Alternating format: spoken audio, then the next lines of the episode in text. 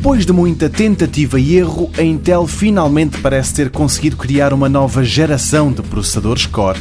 E esta, no grande esquema da miniaturização, é a dos 10 nanómetros. A designação oficial mantém-se, são os Core i3, i5 e i7, e por isso o que interessa aqui para os menos especialistas é a designação não oficial. Esta é a geração Ice Lake, qualquer coisa como lago gelado. Para quem ainda se preocupa com isso, por enquanto, a velocidade máxima que atingem vai até aos 4.1 GHz. E o que trazem de novo estes processadores da Intel, segundo a fabricante de chips, são desenhados já a pensar nos avanços da inteligência artificial. Suportam ligações Thunderbolt 3, que são mais rápidas do que as do USB 3.1, Wi-Fi 6, trabalham melhor o processamento gráfico e de origem dão-se bem com jogos a 1080p.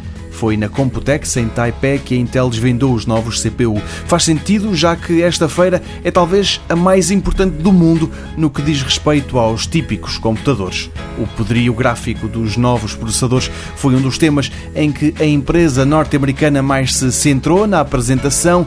Mesmo assim, há quem sublinhe que a placa gráfica integrada dos Ice Lake não consegue atingir os 60 frames por segundo em alta definição. No entanto, há boas notícias. Nesta nova geração, os portáteis mais fininhos vão ter um desempenho claramente melhorado face aos atuais.